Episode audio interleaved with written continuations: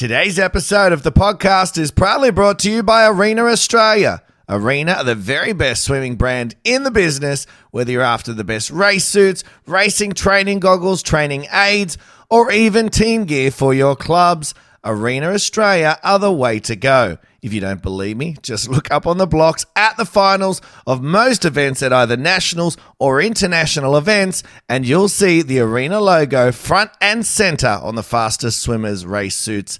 They just are the best. Head over to arenaswimming.com.au right now for all the latest sales and discounts and let them know that Off the Block Swimming Podcast sent you. Australia in four, the United States in five. Off. Mackenzie at the bottom.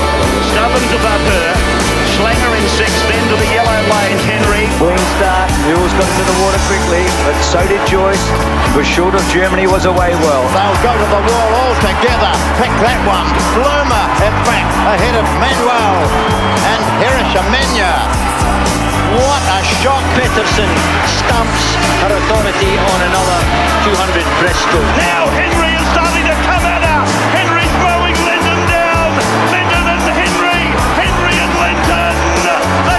hit it. Jodie Henry of Australia shading. Jenny Thompson has taken the lead here. The Australians have only won this race once. It was with Dawn Fraser in 1956. Henry's moving away. She's going to win it for Australia. This has been a remarkable last leg. Jodie Henry is going to bring Australia home for what will be yes victory. Hello, everyone, and welcome once again to the Shannon Rollason podcast for another week, joined by the man himself, Mr. Shannon Rollason. Shannon, how are you doing this week, mate? Good, thanks, Robbie. Yeah, yourself? Yeah, no, good, good. Um, staying out of trouble, which is always good, and keeping busy. Um, we were just talking before we started, um, and and for anyone listening last week, they know that obviously Shannon was multitasking. He was delivering a uh, an award-winning podcast at the same time as trying to do some cooking. Um, and what we didn't get to hear, Shannon, is the end result of that. How, did that? Did it? Did it turn out good, or do you think maybe it's best left to cook and podcast separately? Uh, yeah, definitely the latter. um,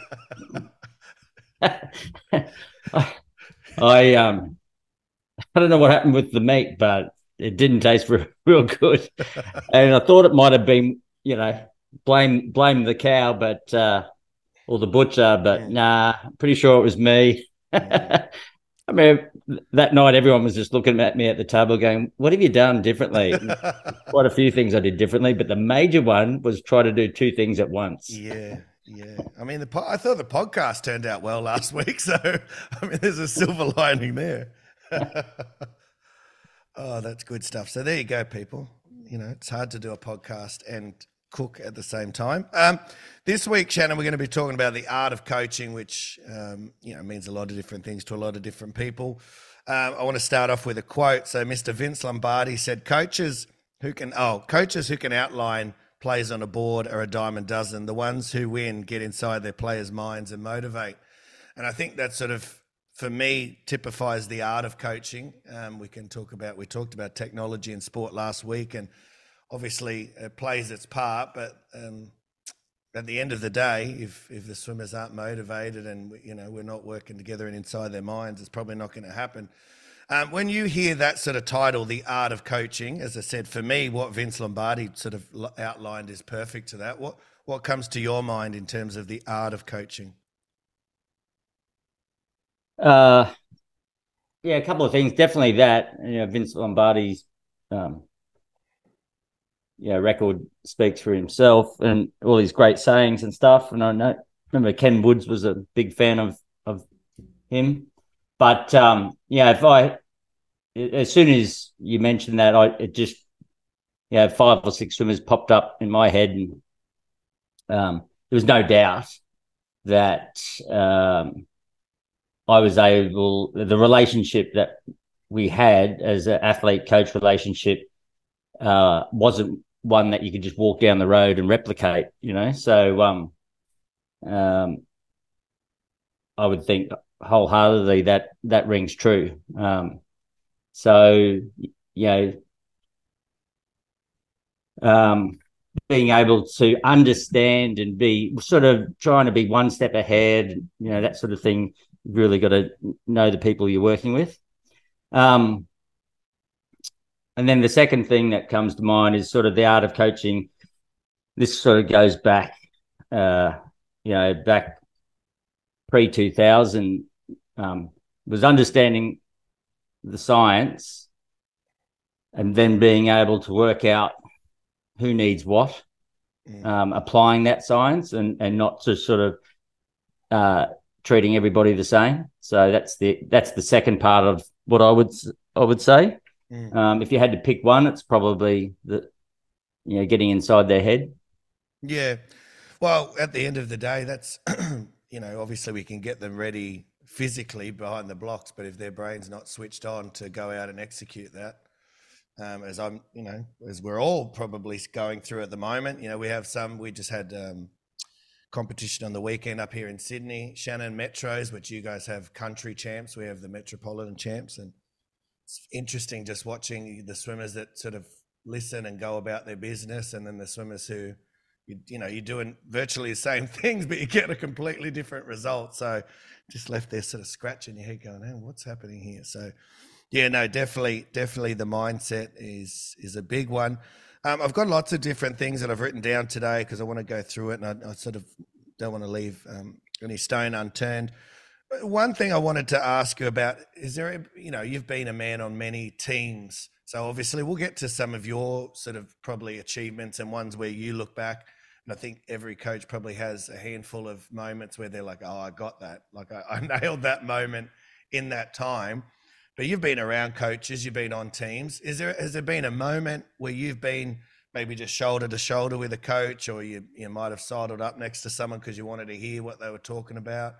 Um, not to you know, you might have just been curious to whatever it might be. Is there, have you heard any great speeches or, or good advice that a coach has given a swimmer before a an event, maybe at World Champs or or the Olympics, or could have just been you know up at Chandler at a, a weekend meet. But have you been privy to to any sort of special moments where you're like, shit, that was that was actually really really good? Uh, no, nothing that really comes off the top of my head. Um, oh, there is one, but probably can't repeat it. Um, and, and and you know, like when you're on teams and stuff, you, are just moving around so much, yeah. and, and um, so very rarely would you be standing near anybody. But this one particular time in 2009, I was, um, and it was a coach that I'd known for a long, long time, and um, he said to me um, after you know the athlete walked off to go and race, he said, oh, "It's the only way I can get her going," you know,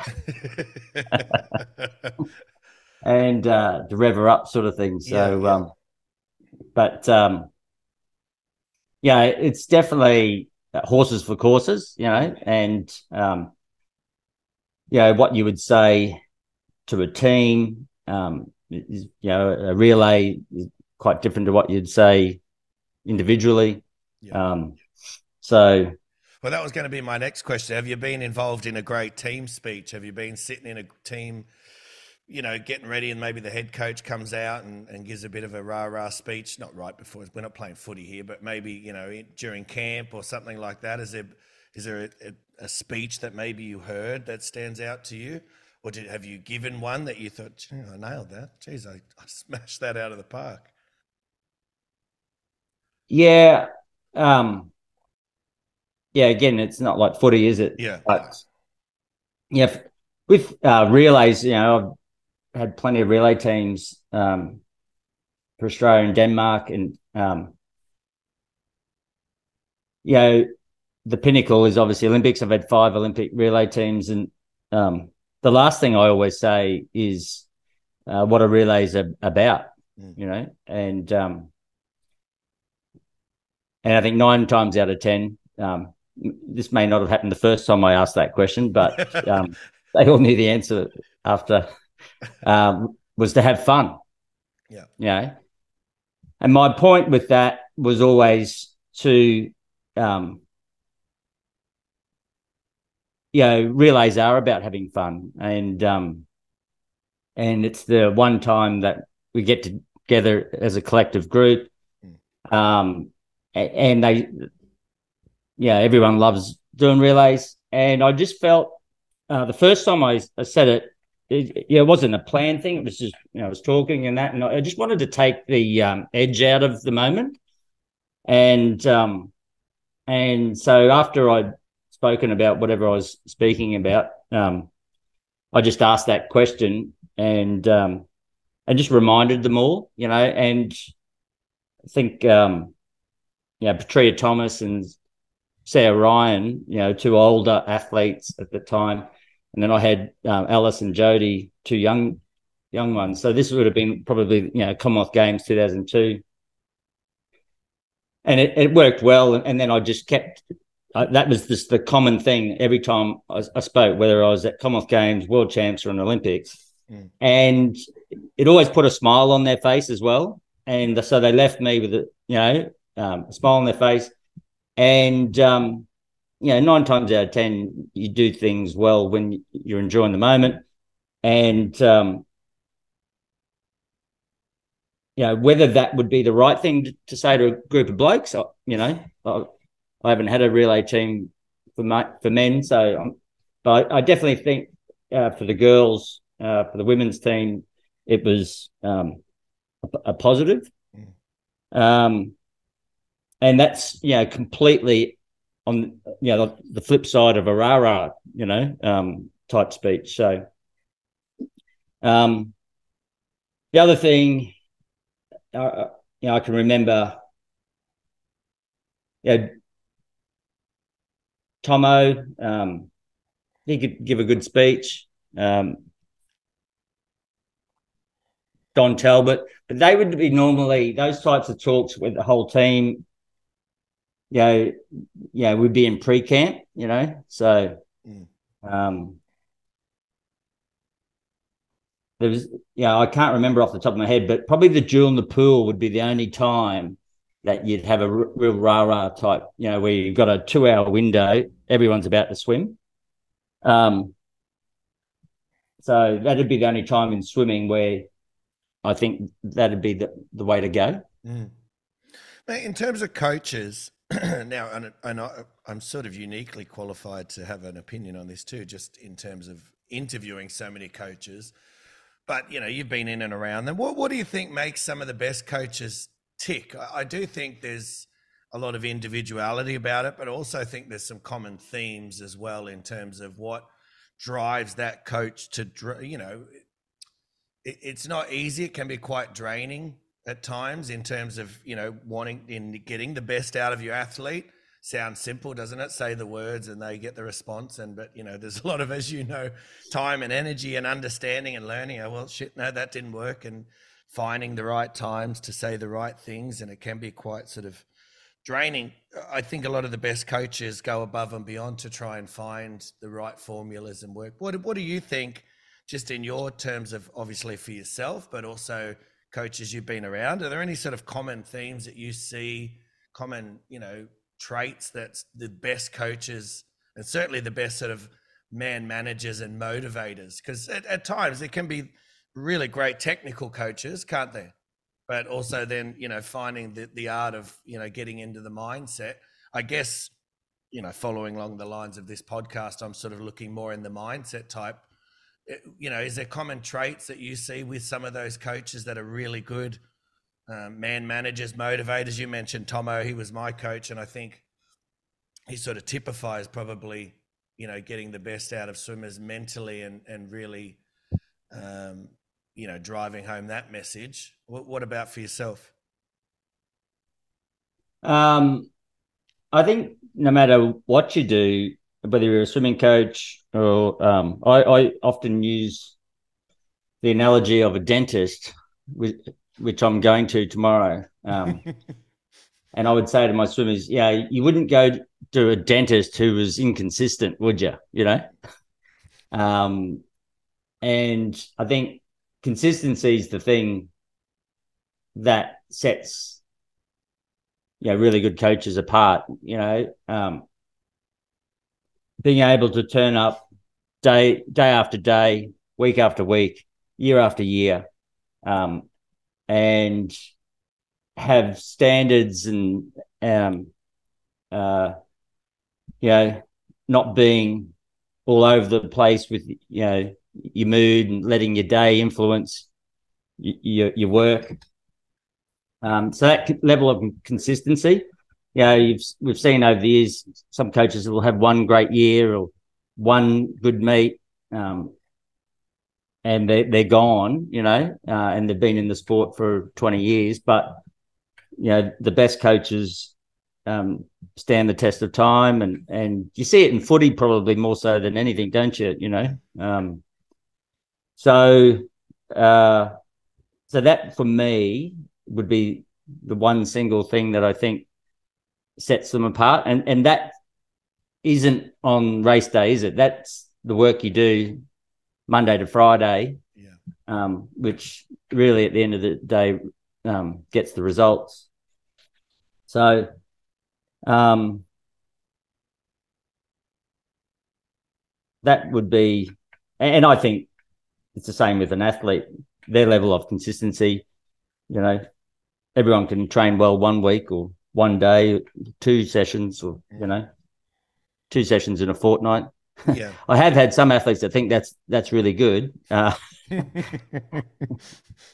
so, anyway, No, uh, I, I agree with you, mate. We're literally, I had a chat with one of my uh, older boys the other day. He's 17. He's doing his HSC this year, but he still wants to, you know, go to nationals and do well. And we sort of went through his uh, six or seven sessions, and I told him out of 10, I wanted him to rank how hard he's trying in each of these sessions.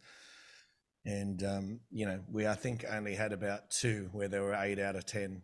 So in, he, was just sort of turning up. He was ticking his box. He was there. He was saying, I'm doing Yeah. it. But to your point, that level of consistency and the work ethic, um, you know, it, it's got to it's got to match that for sure. Um, you mentioned obviously football there. Um, I'm going to segue a little bit for for now. Football's back this week, mate. The Eels are, are, are you are you optimistic this year? I mean, people are talking about the Eels sort of sliding down the ladder a little bit this year. What what are, what are you thinking? yeah. History doesn't. You certainly wouldn't use the rule book or the history book to to back them this year, would you? You know, um, eighty six was the last time we won or they won. Um, yeah, they made the grand final in 09. I think they had a shocker in 10. Uh, made the grand final last year. I sort of thought that was the year. Lost a few players. Yeah. It's going to be interesting. I'm excited. I, I do love my rugby league, as people know. They're playing the Melbourne Storm tonight.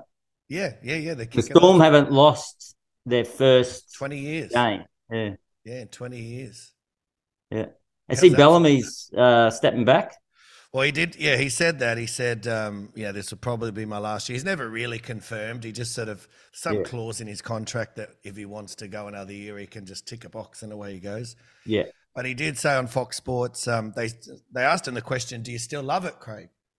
And he paused, and Yeah. he said, "Yeah, yeah. There's parts of it I really do love, and there's parts that I, I don't." And I guess to your point, when you're looking at that, you just just to segue back to what you said about the the consistency and, and that grind. I can only imagine at the level that he has to perform at as a head coach, the the grind would be, you know, and what is he mid sixties now? So it's not as if he's, you know, he hasn't proven himself or done it. So he's got nothing to prove to anyone else. And I could imagine just even for the little things. I mean, you you quite like talking to the media and playing it up a little bit sometimes. I remember some of the games you told me you were playing with the with uh, with Jodie's results or whatever. Oh yeah, no, she's going good. Oh, I don't know if she's going that great, you know, throwing off. But even for those sort of things, I could imagine for him that'd be quite draining.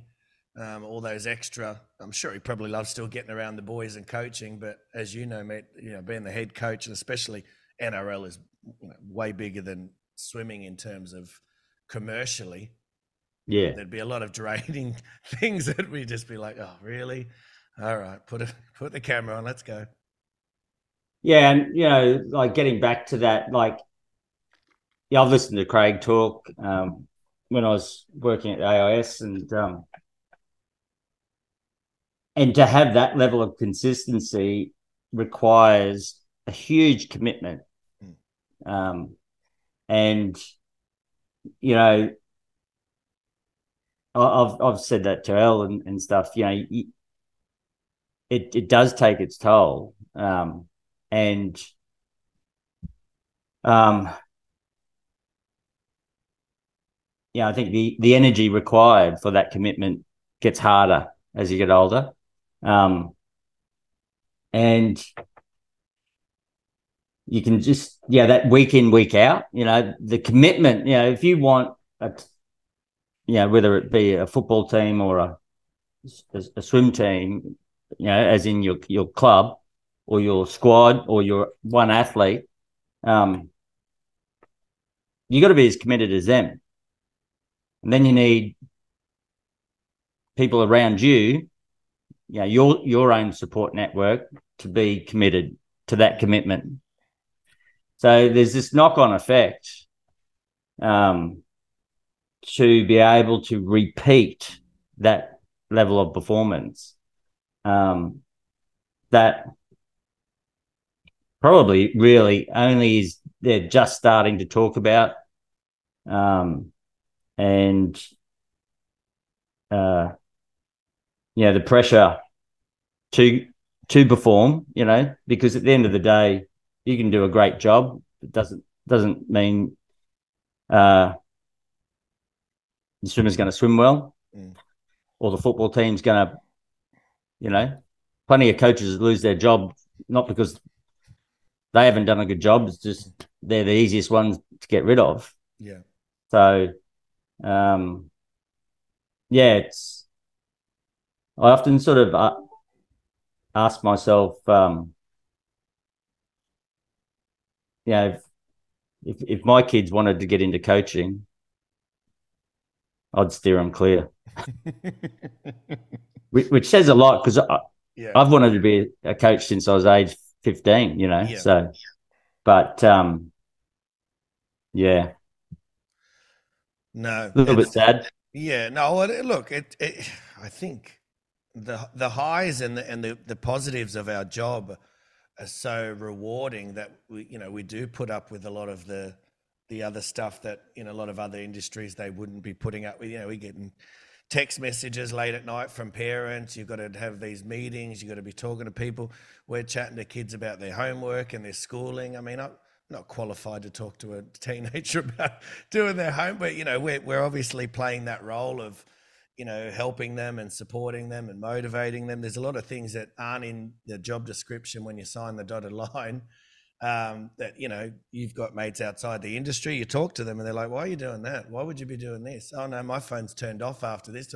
You can't turn your yeah. phone off after. It just doesn't happen. You, that's when you yeah. start getting, you know, threatening emails and stuff like that. Just doesn't work. So no, I think the rewards are, you know, sort of outweigh the negatives, which is why we're fools and we just keep coming back to it and keep chasing chasing the dragons, as you say, until you get to slay them. Um, I, I just want to circle back to something we talked about, and you sort of mentioned it when I said the art of coaching, and you said there's about five or six swimmers that you sort of came straight to your head. Obviously, and because it, you know, it comes back to I was talking about um, a few of the other coaches that I think it was in rugby league that you know get fired or for whatever reason. Oh, Seibold, it was Anthony Seibold. That's what we are talking about. So, for obviously uh, anyone who's in Britain listening to this or America, I do apologise. None of these names actually ring a bell to you, so I do apologise. But the the message is very much the same for any sport. It doesn't matter. These coaches don't ever lose the the knowledge or the understanding of coaching, and if they're a good coach, they're still a good coach how important is it to marry up with the right athlete or the right team? You know, I think a lot of the time that's really important because yeah, you know, you don't see the result, and then it comes back to the car or the coach. Sometimes that just those personalities or the you know whatever it is doesn't gel, right? Yeah, I think we still we still haven't got there really well enough. I, I think in swimming, mm. um, we swimmers tend to move. Oh, that coach is going well with uh, that swimmer that swimmer swims the same event as I swim. I'm going to go there. Mm. You mightn't get along personally well at all. Yeah. You know, um, and yeah, you mentioned Seibold. We we uh, was on the Gold Coast a couple of weekends ago with um, Swimming Australia, and, and they had a footballer come in and talk to us, and he talked about coaches and Seibold, how a really, really good technical coach, but it didn't gel with with the the team. And he mentioned it was the age of the team and the um, the experience of the team, and then the makeup of the team. So, um, so yeah, that was really interesting, and I think it's the same. You know, um,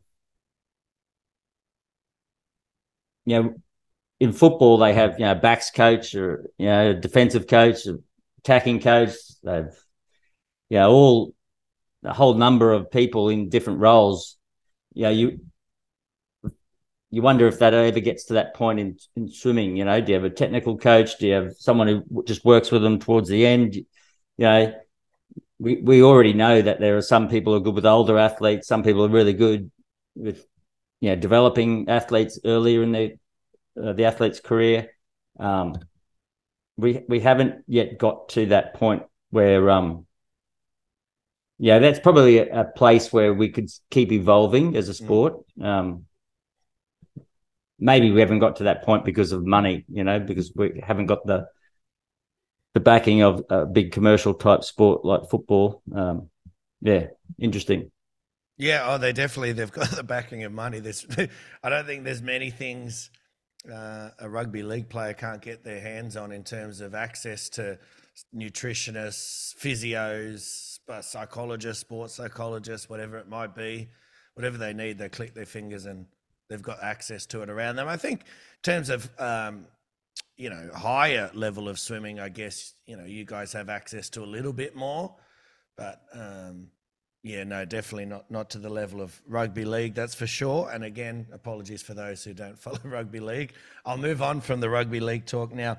Um, obviously, something for me that uh, when we talk about the art of coaching and something that I'm still very much learning to do and trying to do, and sometimes we get right, sometimes we get wrong, is coaching individually in a group environment. Um, you mentioned just before you're starting to add something to your sessions and work, this is what they're doing and this is what those kids are doing. Then some aren't even doing it at all, which sort of typifies exactly that sentence.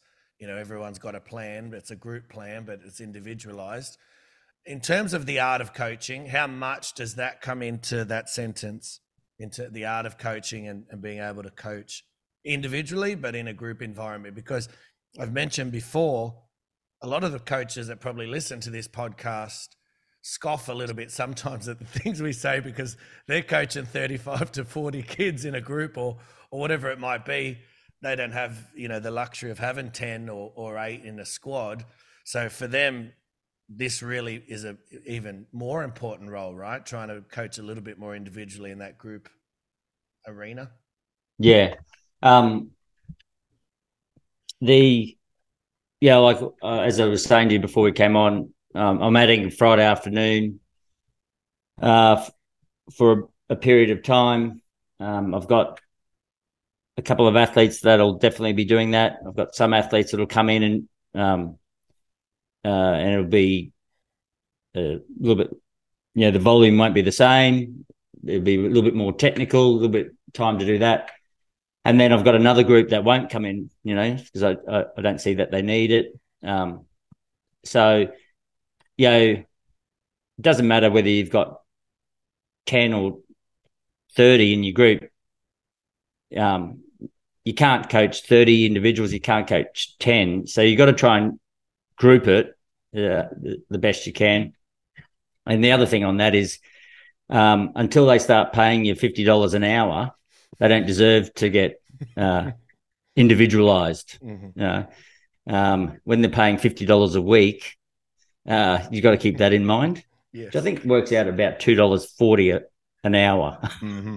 Mm-hmm. So, um, as someone who's in the squad, you know, I've got my own business. Nicholas now. was I'm, talking I'm about that. Well aware of the, the dollars and cents per You know, Yeah. we've got to get to learn to swim. That's that's that's the key. that's where the money's in. It's learn to swim. So um, so always keep that in mind when you when you're doing your head in. um, so, but you know, wh- when I was at Chandler, you know, coaching hundred kids, um, you try to do the best by as many as you can. Um, but at the end of the day, um, there's one thing for sure. Yeah, I, I, one of the best things I ever did was uh, have a parent um, night Mhm. or afternoon, um, and it was pretty early on. I think it was my second or third year I started doing it, and yeah, there was grumblings in the grandstand, you know, and um, I remember I was pretty young, and um, obviously, and uh, the committee were pretty, they were a bit worried, you know, and I said, no, no, they can ask any question they like, and you know, um, when they came in, I had two whiteboards full of information and planning and meets and all this sort of stuff. And um, it was one of the best things we did. And in, in one of those talks, you know, I said, I asked them the question as, as a group of parents, do you want me to treat everybody the same? Oh, yeah, yeah, yeah, you got to treat everyone the same. Well, that's the most unfair thing you can possibly do. Yeah. I said, all right, well, if you want that, I'm going to pick the best swimmer and we're all going to do that, whatever that best swimmer needs. Oh, no, actually. so, um, so anyway, yeah, so that's the worst thing you can do is try and treat everybody the same because that's uh, certainly, well, in my view, not going to end well um, from a performance point of view and from a fairness point of view. So you just do the best you can. Um, and you try not to spread yourself too thin, you know, like, li- like, uh, you know, don't take on, you know, if someone wants to come to your program and they're, you haven't got anyone in that program that does those sorts of events, don't take that person on. You know, "Oh, look, I'd love to train you, but this program isn't about that sort of type of swimming. I suggest you go and train with Robbie, you know, and who's who's into that, you know. Um, there's nothing wrong with that. Uh, spreading yourself too thin doesn't end well for anybody, and um, so uh, and, and and you know whether you're coaching forty or ten, um, there's challenges in both. So yeah, for anybody who thinks uh, it must be so much easier just coaching, you know, eight or ten athletes, well, you know, sometimes it can be easier, and other times it can be more difficult. Um, sometimes coaching forty is easy, you know. You just got to make sure they're all moving in the one direction, and you're just a traffic cop. Mm, mm. you know. So they both have their challenges, and um, you know, so I think we've talked about that too in terms of even competition. If you got 40 and you get, you know, 15 to 20 that do really well, it's it's perceived as you've done pretty well. But if you've got 10 yeah, and only four or five do well, it's like, well, hang on a second, what's happening in this squad? So I Yeah. can I can imagine that the the magnifying glass uh, comes out a little Yeah. bit more with a group, a smaller group. And just coming back to uh, what we've just talked about there, coaching individually in a group environment, but that also brings me to, I would imagine the art of coaching also comes into play and having a really good team culture because it's kind of hard to have really good individual sort of relationships with these guys and have everyone sort of on board and happy and kumbaya if the team culture isn't isn't working as well. How important is the team culture to the art of coaching? Because I would imagine it'd make the coaching part a hell of a lot harder if the team wasn't singing along and and heading in the same direction. yeah. Well, it's impossible, isn't it? So, and that's where one, if the smaller the group, the you know the group dynamics has got to be really going well because you know if if you've got say let's just say you're coaching just four people Mm. and one's not happy that's 25% of your group yeah, yeah. Now, if you're coaching 30 and one's not happy, that's a small voice in comparison. Mhm. So that person, that one person is not happy, may be able to influence another t- one or another two. But if that one person in a group of four influences one more person, that's half your group. Yeah. And if they're good and they influence two, you're in you're in deep water. Yeah. Yeah. So um I would say the smaller your group, the more important it, it, it is. Um so um yeah.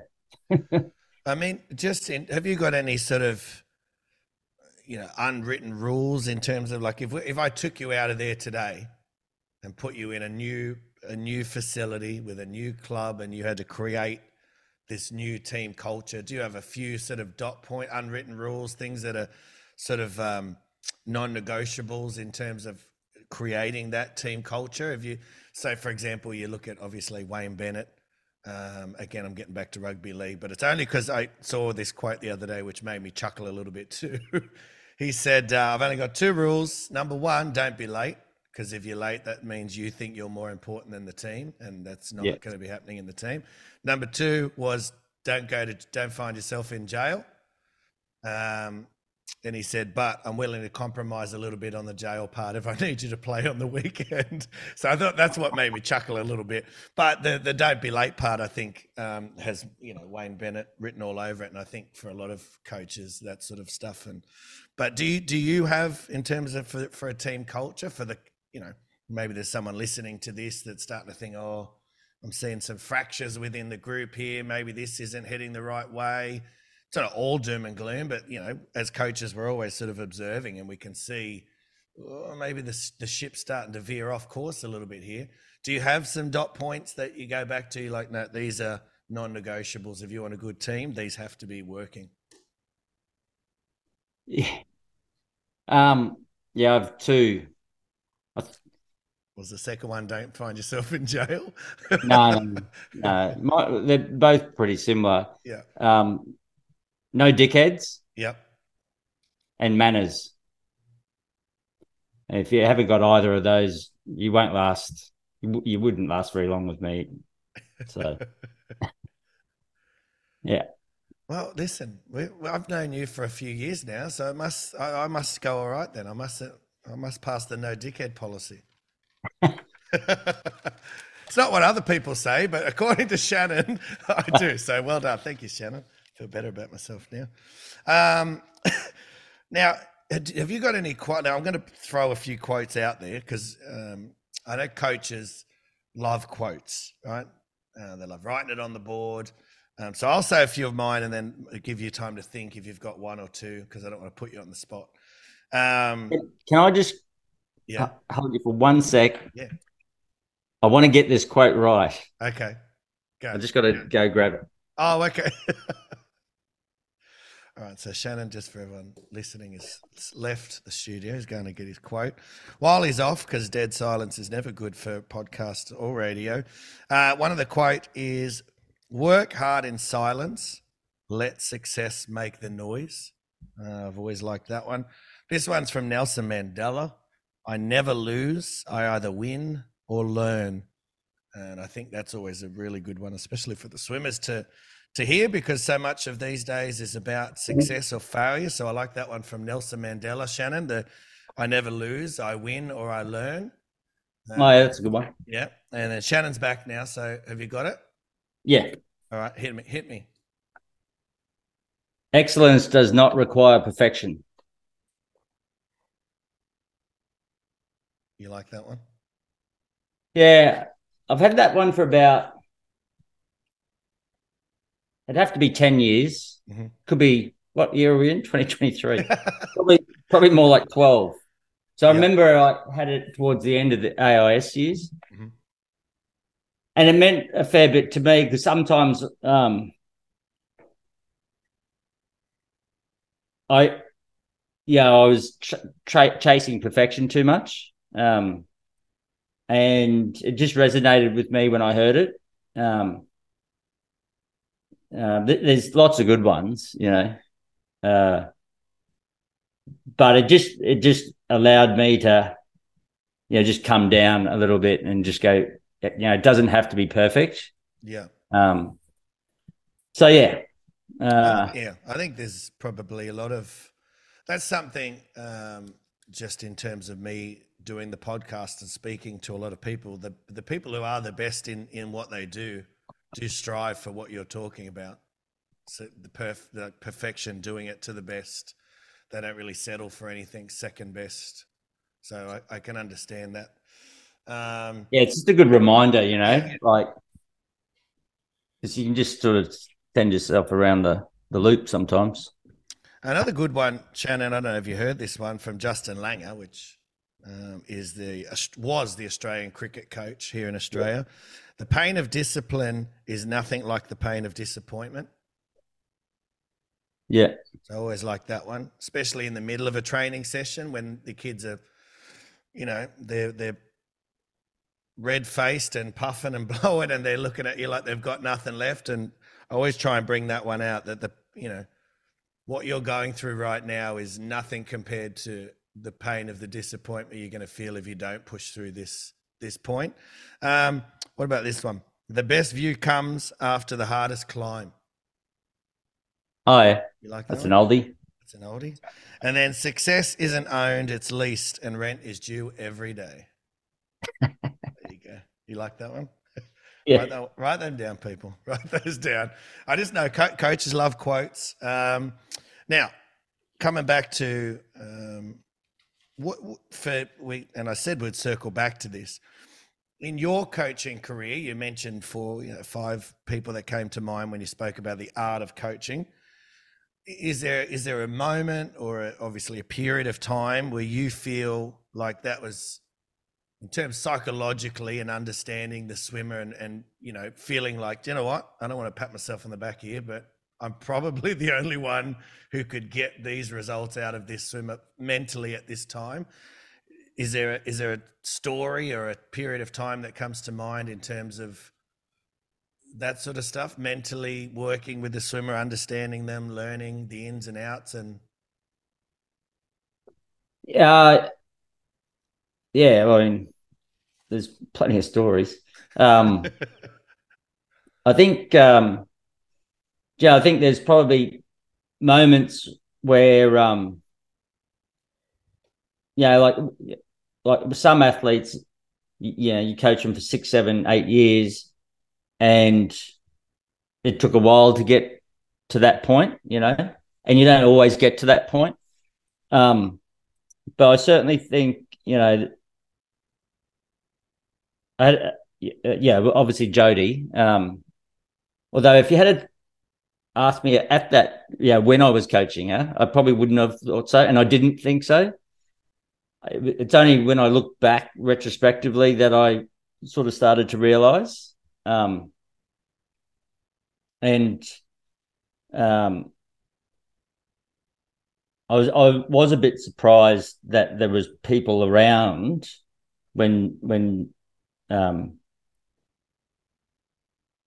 yeah when she there was about six months where she trained with John Fowlie, Mhm. who's you know great coach and um, we all know that. And I, I couldn't see any reason why she wouldn't keep going well, and and, and you know, um, fully supported it. Um, I didn't want her to leave the AIS, um, and uh, so that was that sort of first six months of 2006. But it, it turned out things didn't go that well, um, and the number of people that came up to me, and they were, you know, coaches, admin people, Mm. um, who were saying, "You got to coach her again," you know, and um, I, I was a bit surprised by that. And and then and since you know, and, and history tells us, you know, I was in. I, I ended up coaching her again, obviously. So, um, but I was surprised at that. Uh, but then also, you know, especially in the last sort of probably ten years, the amount of times you reflect back or you think and you know yeah it's just I, I find it quite funny that i didn't recognize it at the time now i don't know whether i was just too young or i was just i was just in the moment you know Yeah. so um but i certainly look back and go wow you know it really was um something out of the park um and then uh, you know, like Belinda Hocking, you know, a, a fella really, I coached her really well. Um, wasn't the easiest uh, person to coach at times, but got along really well with her. Um, knew how to sort of hit those switch the switcher on, hit mm. those buttons. Mm. Um, and and yeah, obviously uh, Alice Mills, um, the uh, yeah Janetta. Um, I reckon um, uh, Rega to to an extent, but I would have liked to have coached Rega for longer to really have um, got to it. I, think could have got to a, a better level again. Um, maybe not, but um, yeah. So and then you know Tarnee White, although it took me a long time, time um, I think you know maybe I'm being a bit hard on myself, but yeah, I was surprised she kept kept putting up with me. took about three years to get a PB. But we, we just had a really good relationship away from the pool as well. So I think it was probably part of that. Um, um, yeah, and then looking back even before that, you know, people like Greg Shaw and and and, uh, people at you know, you don't have to you don't have to they don't have to be like a a, a top international swimmer to have coached someone really well. You know, there's um, there's certainly people that no one would know um, who I look back on, who I coached for like six, seven, eight years. That I felt I did a good job with those people. So, and the thing about, and the, one of the good things about coaching is if you're trying your best with everybody, you're that's how you you get become a better coach. Yeah, coaching is not something you switch on and switch off. And I, too many coaches sort of put in more effort with better athletes um, so to speak. And I've, I've even had young coaches. I remember someone saying this to me 20 years ago, um, and they were about my age, and you know, um, and I thought I walked away and I thought, mate, you're missing the good swimmers. They're they're just coming and going, and you're not spotting them because you you think you you think you can tell. You know, just put in your best effort with everybody, and sometimes people will surprise you, you know. Mm. Um, so, uh, and at the, at the very least, you, you'll be a better coach for the people that you've worked with. So, um, yeah. So, it sort of brings me to a, question a little bit left of center from this.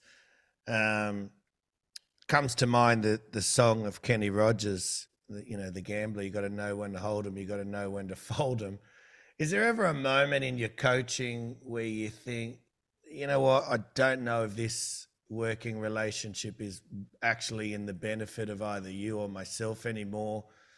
And and we look to move those swimmers on, or it doesn't have to be in a in a nasty way. It doesn't have to be in a, a big blow up, but it might be in a, a conversation where you say, "Do you know what? Look, I, I think maybe either they've outgrown the program or they're not heading in the same direction where you might be.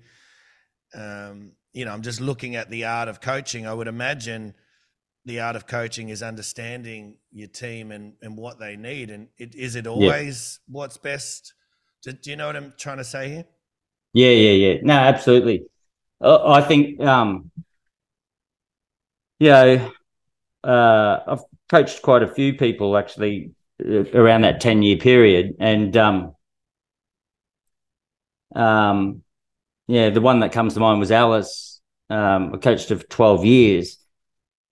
And that was really hard in the end, you know. And I, yeah, felt that she needed to move before she did, probably 12 months before she did, but she, she didn't want to, you know. Um, she couldn't see that and, I, I, just felt like I, I just didn't know where to go anymore, you know. Um, and um, you know, Greg Shaw, I coached for twelve years.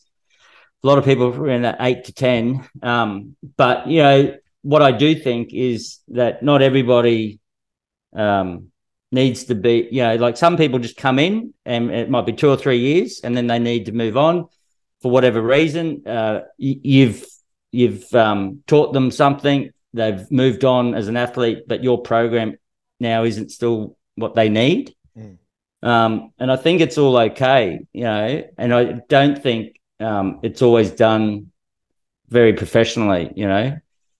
Um,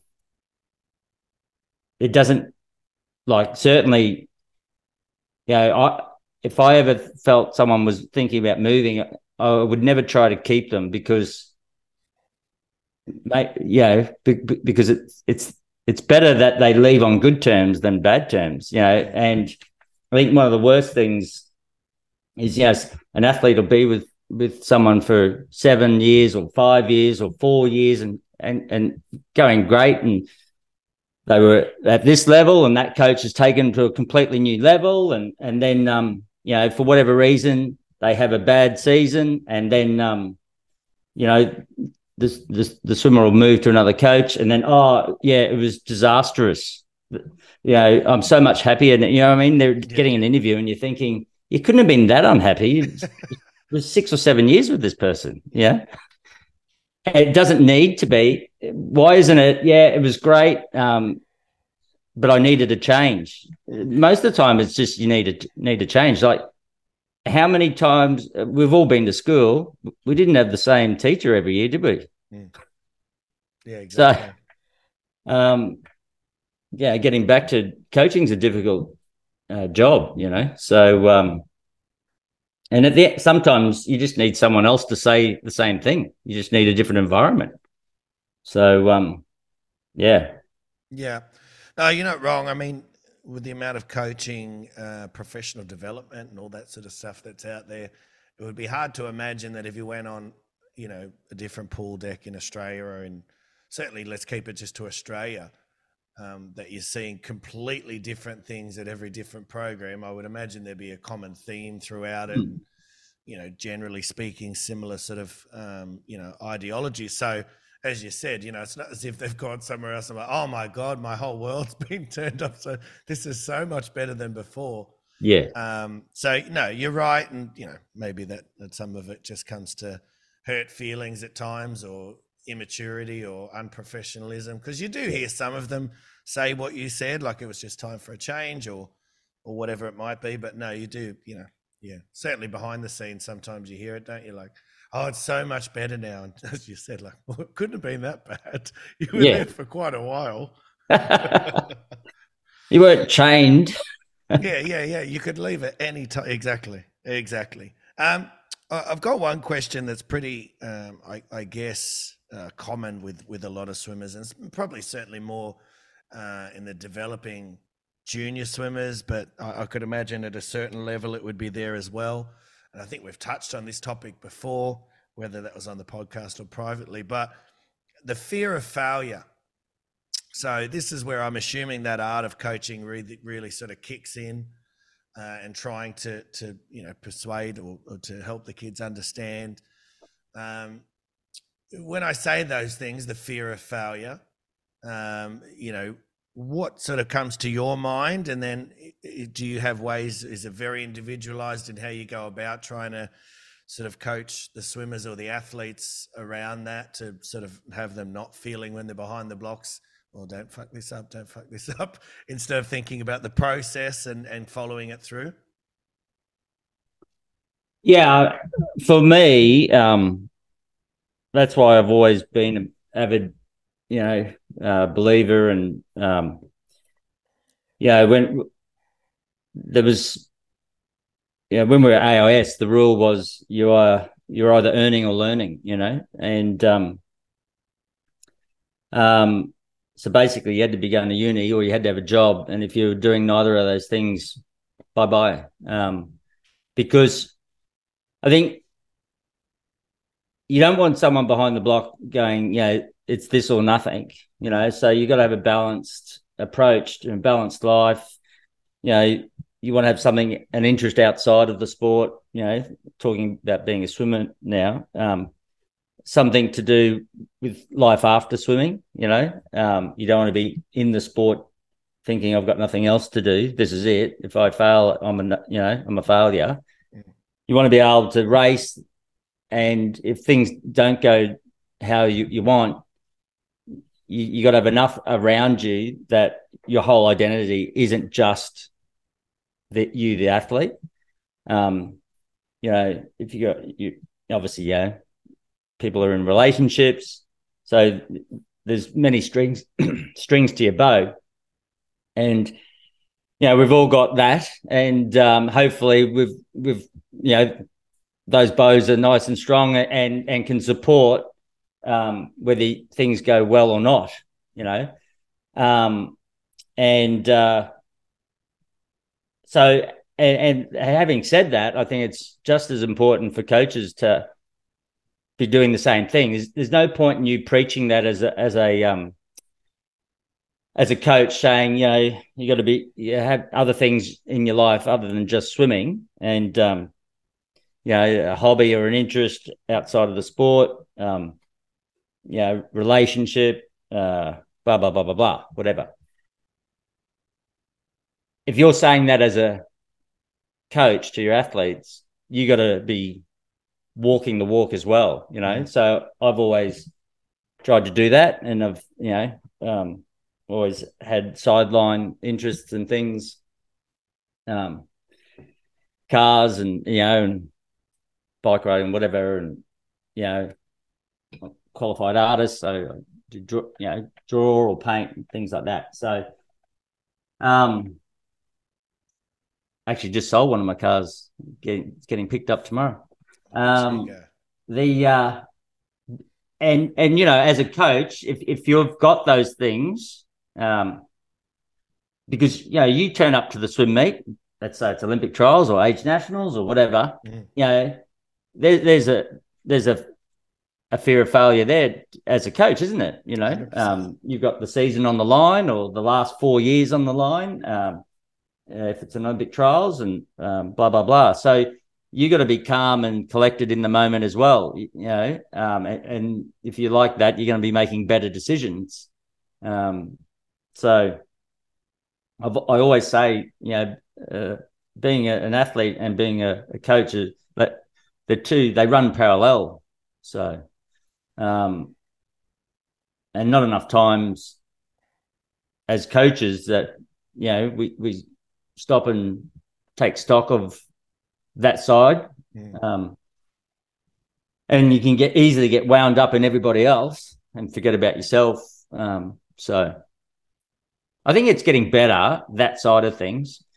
Certainly, other things in coaching isn't getting better, um, but uh, I think people are a little bit more aware of it. I'm not sure how how much they're going about changing it though. So yeah, well, look, I think I can only speak for myself, but even as you're mentioning it there, I'm putting myself in that position, thinking, I think, oh shit, that's me. I could. he's talking about me there in terms of, you know, there's no there's no way of sort of getting around. You get to nationals, you're like everything's on the line here, and you're as you said, you're preaching to them. You know, keep it cool, relaxed and we try our best. I like to think I'm a pretty good actor, but in the background, there's that noise of like, oh, here we go. If you mm. don't get it today, you know this. So no, for sure, I, I think it's uh, it's great advice in terms of having something outside of what you're doing, um, whether it's golf, whether it's a different yeah. hobby, whether it's you know podcast, um, whatever it might be. Um, in terms of external pressure for the for the athletes, and I'm talking now, obviously, um, probably parents or things like that. You know, we've we've all got swimmers who have, you know, we're saying the right things and doing the right things, but maybe they're getting pressure from another angle. Is that just come back to education in terms of those sort of group chats that you spoke about when you were back at Chandler, getting everyone together and trying to educate as much as look, we can lead the horse to water, we can't make the you know the horse yeah. drink, but it, it, would that does that come back to that? Because I'm sure everyone listening has those sort of similar situations where, you know, we're trying to do it, but then you know you might have um, a parent, yeah, behind the scenes saying, "Oh, look, you can get a medal this weekend." Yeah. Like, Why the hell did we just say that? Now that's all that kid's going to think about for the next week and a half is that they have a chance of getting a medal. Which, as I said, and I've said this before, the parents don't know that they're doing it for that reason. Um, I'm sure there's a small percentage that are, are probably a little bit too harsh and do push that way. More A small percentage. I would. I, I think it's smaller than than we think. I think, in general speaking, I think a lot of parents are just. I don't say ignorant to it, but they ju- they just don't know what they're doing or saying. They feel that they're saying and doing the right things. Yeah. They don't, you know, they're not doing it for. Some parents don't care. You you, you can say to them, "Hey, listen." They say, "No, no, I'm I'm say, all right. Well, I can't Yeah. can't change how you're going to behave." Um, but yeah, is is it is it just come back to education with with the parents or or outside influences, shall we say? Yeah, well, it certainly was. That was my motivation for getting them all in the room. Um, and I think it's even harder. It's harder now because they're on internet. They're everyone's posting stuff and they're trolling and Even just a text message, you could get a message right before your race. um, you know, parents questioning coaches for their decisions on every little thing, and you know, um, I had a coach to say to me uh, this week, you know, and I think it was really good, you know, that they challenged the the parent. I don't feel you you are backing me. I don't think you've got any confidence in me. Mm. Um, you need to think about what your best options are, you know. So, um, the uh, yeah, I think it's harder because of technology. Um, and the best parents, in my experience and opinion, are the ones that just parent and leave the coaching to the coaches. Mm. And the less they say and do, the better. Um, because the more they're they're into the, the child, the less you can do. You know, so many a times I said that when I was at Chandler and stuff. So um so yeah. The uh anyway, it's, it's, it's probably that yeah you, you can work on it to a point like you Yeah. say um but at the end of the day uh you know champion uh, athletes have champion parents and um yeah the, the two don't always go hand in hand so Yeah. No, for sure. As I said, you know, it's it's a yeah, it's a dynamic that we're constantly. It's a part of our job, especially uh, at the level that I coach at, um, and it's just a part of it. And yeah, it's just something you got to constantly be working on. And yeah, I think that's one thing, Shannon. I've realized. I feel like in certain periods of time, I've done a good job with it. Like similar to you, you know, we've done a a big chat and we've got everyone on board. And I feel like so there was a group of swimmers that came through that learnt the right way, and then. You know, for, I'll put my own hand up. I got a little bit complacent and lazy. So then the next generation that came through didn't quite have the same messaging. So then you're letting some bad habits slip through. So um, I think, you know, to your point, it's, it's all about consistency and making sure that same message is out there. And at the end of the day, as you said, that's sort of all we can do, right? We can't really, yeah we can't really do any more than that. Um, I, I'm interested. You're someone who is very, um, I, I think, knowledgeable and, and likes to look outside of the sport as well and get uh, inspiration from other things or other sports or you know whatever it might be. Um, so I, I was going to do a top five um, sort of master motivators that that you know come to my mind um, across all sports. I'm not going to do swimming because I think sometimes swimming can be subjective. Um, I did a, a top four coaches. I think I told you this once. I did a Mount Rushmore, and man, did I get caned for it online with, oh, you didn't put this coach, you didn't put that coach, or how could you leave this coach? I'm like, well, for starters, I wasn't born when that coach was coaching. So how the hell am I supposed to know? so, so I'm staying away from coaching, right, from swimming. I mean, I'm staying away from swimming. Um, so my, my top five are uh, Wayne Bennett, uh, Craig Bellamy, uh, Sir Alex Ferguson, um, Bart Cummings, which I know is a strange one, but uh, you know when you look at longevity and success over a long period of time, obviously his systems that he had set up um, were were right. And then Phil Jackson, um, you know, great basketball coach over in the NBA. Um, and and my point to those ones, Shannon, is more to your point in consistency and long long you know, over a long period of time, having success really no matter where they went. I mean, Craig Bellamy's had been at the Melbourne Storm for a long time, but he's still um, the crop of players each year changes, and every year um, people say, "Oh, this is the year they're going to be out," and they finish, you know, second or something, and people just go, "How's he still doing that?" So I feel like that's a little bit um, similar in that regard. But when you think of sort of master motivating coaches um, in terms of just sport in general, other than the five, or is is one of those five that I mentioned someone that you really sort of respect? Um, well, Bart Cummings, he was really good with parents, wasn't he? Well, it's true. He well, owners. How about we call it? That's the, that's really the owners, isn't it? Yeah, I suppose. You, you, can imagine the owners would be in the ears telling, "Well, I saw this and I saw that," and you can imagine Bart just being, "Why are you telling me what you see? You just give me the money and I do the training. Please leave, leave me alone." So that's a similar thing, but yes, good one, Shannon. I like that joke. Well done. Um, yeah, I mean, those two guys, yeah, those two football coaches, um, you know, speak for themselves. Mm. Um,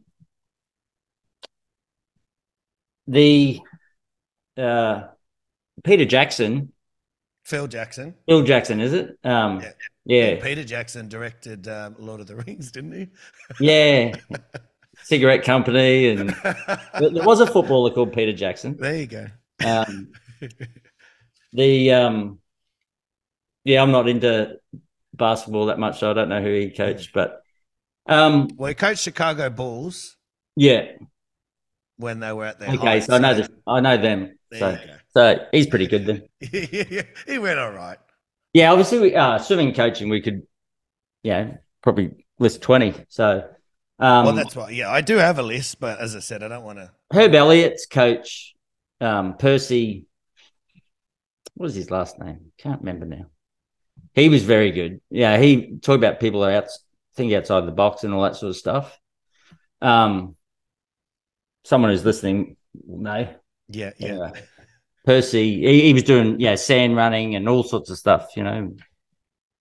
Um, and then you know, uh, I read Sebastian Coe's um, book when I was in the UK, um, and it was all about the London, you know, getting the London Olympics, you know, um, how they won that bid and he kept reverting it back to um, his athletics career and stuff like that. And he was talking about his father was his coach, and his father was an athletics coach, and um, uh, and you know he's not any great motivator, I don't think, or anything like that. But I really liked how he thought about all the elements of technical elements. Mhm. So, for instance, two examples until you know Sebastian was uh, fully matured, he just run him in hills and stuff. Wouldn't let it, yeah, because he was worried about the impact of running. Um, and then when they do their road running, he wouldn't allow him to run on the side of the roads. He'd run down the middle. So he'd run him very early in the morning or late at night when the traffic wasn't around Mhm. because he didn't want to, the camber of the road to affect his technique. Mhm. Um, and there were a couple other, and then he trained him in, a more uh, less is more way Yep. rather than the big miles that a lot of people were doing in those days. So we're talking, you know, seventies and eighties. Um, and I, I really got a got a lot out of that, uh, this reading that, and um, so, but I mean, apart from that, um, yeah, Angelo Dundee, Muhammad Ali's coach, Mhm. um, Gus D'Amato, Mike Tyson's coach, and Gus D'Amato coach, yeah, a lot of people. Um, Yeah. wasn't just Mike Tyson, and same with um, uh, Angelo Dundee, you know, so it's Sugar Ray Leonard and things like that. So, um, You can imagine coaching. Um, sorry to jump in, but like boxers, there's some big personalities and egos there. So yeah, you're talking about the art of coaching that it, and being switched on. Like you've got to be a killer. So if there's a there's an element of fear when you step into the ring, I think you know I was talking to a swimmer about this the other day. Imagine being going into the octagon, and if you think for a second, oh, I, don't, I hope this goes well, it's probably not going to go well for you. Uh, which uh, you know we know there's got to be a winner and loser, so it, it always you know balances out, and, and inevitably someone is thinking like that. But yeah, you could you could imagine being a, a boxing coach, especially if someone like Mike Tyson. Now we we know um, he's he's he, he's let's Colourful say, character. He's a colourful character. Yeah, just in case he listens, because I don't want to upset Mike Tyson. um, but you, yeah, he's a colourful character. So you could imagine managing that, especially back then when he was younger and coming through the testosterone, the ego. Yeah. Yeah. That would have taken some coaching for sure. Yeah. It'd be an in- interesting dinner table, wouldn't it? you could imagine. Oh, And Muhammad Ali, the prettiest man in the world. you could, be, well, you know, he's he's the greatest. So you can imagine he, he would have had, you know, his own sort of ego and bravado to, to deal with. I guess Yeah. in terms of swimming, we don't really deal with that as much in terms of maybe the sprinters that sort of have to have that sort of shoulders back, chest out, um, you know, mentality. But yeah, boxers are they're very they're very wired differently, aren't they? Yeah. And they've got a lot more money. Oh, that's true. That is true. Well, the good ones do anyway. I don't know. I don't know how much the ones that just get knocked out all the time make, but Yeah. uh, these days we're living in a different world, Shannon, too, because you know you can be a social media star and uh, and just call out a boxer, and if the boxer thinks you're going to make a lot of money with them, where they go. You look at Jake Paul, who could who can fight. He just lost, Yeah. um, but that. but you know he's still he's making lots of money. Um, you know, we're living in a different time. Mm. Much different. Much different. Social media. Social media. I've got a swimmer who's very sort of, let, let's just say she's getting bigger on TikTok, right? So I'm sure you're very across TikTok, Shannon. I can just. I can Is that a clock? I can just imagine. Anyway, uh, and she said, uh, she said, I got into the pool in the backstroke, and anyway, she looks, and the girl next to her was looking at her, and then they swam, and she got out. She goes, "Oh, are you so and so from TikTok?" And she's like, "Oh, yeah, yeah, I am." So, and I was like, well, it's bloody hell, like that. And she, like, you know, my swimmers, they go all right, but they're certainly not of note for people to be like back in the old days. You, if you're got to be next to an Olympian to be like, oh, sh- I'm next Yeah. to, you know, I had a girl once race Emily Seebohm in 100 backstrokes. She's like, oh, how am I going to race Emily Seebohm? These days, you got a social media following, and all of a sudden people are, oh, look, I'm next to so and so from TikTok. So it's a completely different, uh, Yeah. different time that we're living in. Right or wrong. Too right about that. Yeah, right or wrong. It depends on what age you are. I think depends on whether you think it's the right age or the wrong. um, all right, mate. I think we're going to wrap it up there. Thank you very much for yeah, uh, no, thanks, Robbie. It was good. shedding some light on the art of coaching. And I thought it was a good topic to come around. Um, I think there's many different reasons and you know ways that people are really good at what they do, but I think we can all agree that the ones that do it best consistently, as we've talked about, find the way to to motivate their athletes, whether they're swimmers or footballers or whatever it is. And we covered a, a range of topics there, and hopefully people again got something from it, mate. So. And hopefully you enjoyed it. Pleasure. you didn't just waste an hour of your time while you're sitting there waiting to to go make your your dinner and get it ready. Nah, I'm all over it. so I Shannon, certainly for, know not to do two things at once. yeah. So for the listeners, Shannon's going to make it now. So we'll we'll get a bit of a feedback next week, and if it goes really well, then obviously we've got the the key to the success is yeah one thing at a time. oh dearie me. Very good. right. Thank you very much. Thank you to all the listeners for joining us once again. Hopefully, as I said, you got something out of it. You enjoyed it. Have a great weekend. Uh, hope you enjoy it, and we'll see you all back here again next week on the Shannon Rollason podcast. Thanks, Shannon. Yeah, thanks, Robbie. Thanks, everyone. See you at New South Wales Open. Today's episode of Off the Block Swimming Podcast is proudly brought to you by our great sponsors, DMC Fins. DMC fins are the best training fins in the business. Just have a look around in everybody's kit bag on pool deck, and there's a pair of DMC fins in there. Swimmers, surfers, they're all using DMC fins as their choice of aquatic propulsion. Even superstar Cody Simpson is using DMC fins to help with his training towards Paris 2024. Head over to dmcfins.com.au right now for all the latest deals and discounts on fins as well as hand paddles and other training aids and use the promotion code OFF the blocks for a 10% discount at checkout.